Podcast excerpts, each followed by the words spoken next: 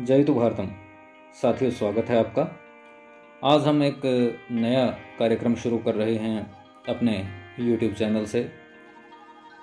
विभाजन गाथाएँ। जी हाँ विभाजन गाथाएँ। उन्नीस सौ सैंतालीस की विभाजन की जो स्थिति थी, वह हम भारतीयों के मन में रह रह करके पीड़ा उत्पन्न करती रहती है।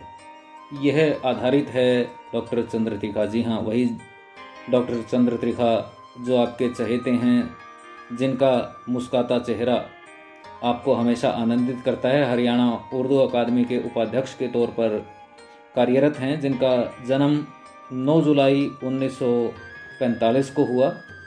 और सौहार्द सम्मान, शिरोमणि साहित्यकार सम्मान, हिंदी सेवी सम्मान जैसे कई सम्मान उनकी झोली में हैं। और अगर प्रकाशन की बात करें तो पाषाण युग शब्दों का जंगल। दोस्त, अब पर्दा गिराओ। यह और बात है। और उसी कड़ी में जुड़ते हैं उनके जीवनी संस्मरण, यात्रा संस्मरण। मोरारजी देसाई, जेपी, वे 48 घंटे एक शहर की आत्मकथा। वे दिन, वे लोग, टूटी दीवार के आर पार सूफी लौट आए हैं। सांझे पुल, विभाजन गाथाएँ। इन्होंने सीमा टाइम्स से अपने कार्य की शुरुआत की और उसके बाद सीमा टाइम्स दैनिक हिंदी मिलाप, दैनिक वीर प्रताप, दैनिक हरियाणा पत्रिका, चंडीगढ़ राजस्थान पत्रिका का प्रकाशन, दी ट्रिब्यून ग्रुप, दैनिक जनसंदेश, दैनिक जागरण, युगमार्ग, जो अभी भी प्रकाशित हो रहा है। और डेमोक्रेटिक वर्ल्ड इन सब पत्र पत्रिकाओं में बतौर संपादक काम किया। और इसमें एक चीज़ और विशेष मैं आपको बता दूँ कि सन 2001 से 2005 तक डॉक्टर चंद्र त्रिखा हरियाणा साहित्य अकादमी के निदेशक भी रह चुके हैं और केंद्रीय साहित्य अकादमी के सदस्य हैं। उन्हीं की पुस्तक विभाजन गाथाएँ को हम बतौर सीरीज़ आपको सुना रहे हैं। और जैसा कि मैं बता रहा था आपको कि विभाजन का जो वो क्षण था, उन्नीस सौ सैंतालीस की जो स्थितियाँ थी थी, वो हमारे हृदय में आज भी चुभती हैं, दर्द करती हैं, परेशान करती हैं। आइए शुरुआत करते हैं। आज के हमारे इस भाग का शीर्षक है जन भर लोग तबाही की स्क्रिप्ट वे मात्र दर्जन भर लोग थे। उन्हें यह तो विश्वास था कि पूरे उपमहाद्वीप में करोड़ों लोग उन पर भरोसा करते थे। मगर करोड़ों ऐसे भी थे, जिनका सरोकार सीधी सादी, आसान सी ज़िंदगी तक सीमित था। उन्हें पीढ़ी दर पीढ़ी रोटी, रोजी, छत और तन ढांपने के लिए वस्त्रों की खातिर निरंतर जूझना पड़ता था। इन्हीं करोड़ों में ऐसे भी थे, जो मध्यम वर्ग में प्रवेश कर गए थे। वे लोग धर्मपारायण भी थे और जातिवादी भी थे। मगर धर्म और जाति की सीमाओं के बाहर भी उनकी दुनिया मौजूद थी।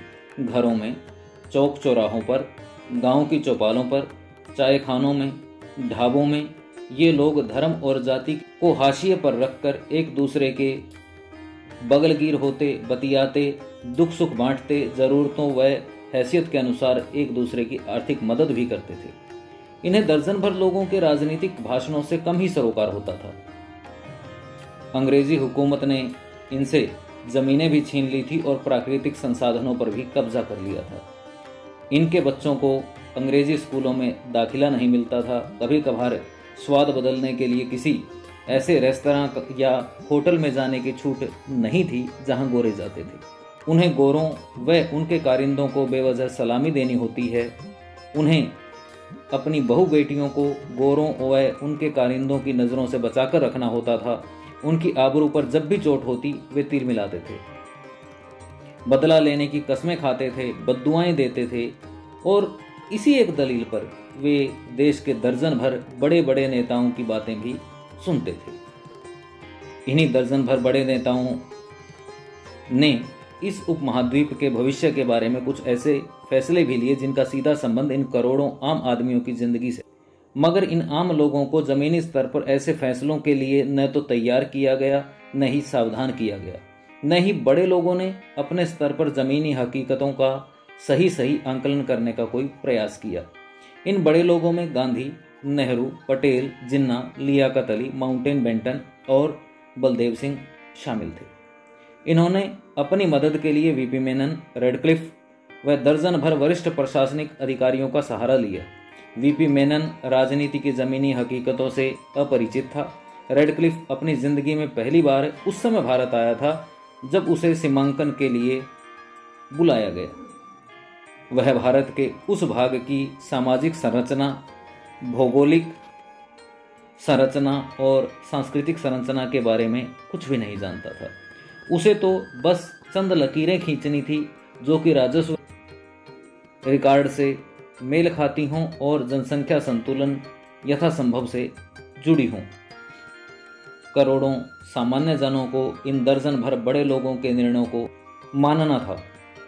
उनके पास अपनी राय देने का विकल्प भी नहीं था।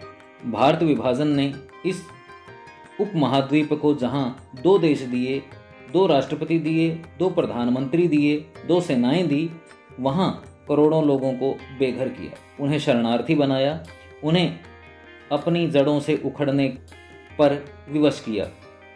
लगभग पाँच लाख लोग विश्व के इस सबसे बड़े जनसंख्या प्रत्यावर्तन में मारे गए। लगभग ढाई लाख लोग शरणार्थी बने। लाखों युवा स्त्रियों को बलात्कार की यंत्रणा झेलनी पड़ी। लाखों लोग अपाहिज हो गए। लगभग बहत्तर वर्ष पूर्व हुए इस नरसंहार की यंत्रणा पीढ़ियों ने भोगी। जो प्रत्यक्षदर्शी थे, उन्हें वह भुलाने में बरसों लगे, मगर स्मृतियों में से यंत्रणाएँ खारिज नहीं हो पाई। उन्हीं दिनों के कुछ भुक्त भोगी बयानों को दर्ज करने का प्रयास कई स्तरों पर हुआ, मगर सभी अभियान अधूरे रहे। बहरहाल बचे खुचे लोगों में से जो कुछ भी मिला, उसे बिल बिलाते शब्दों में समेटा और प्रस्तुत किया ताकि संवेदनाओं एवं यंत्रणाओं का पिंडदान हो सके। इनमें यंत्रणा व विभीषिका के ऐसे मंजर प्रस्तुत हैं, जो किसी प्रमाण के मोहताज नहीं हैं।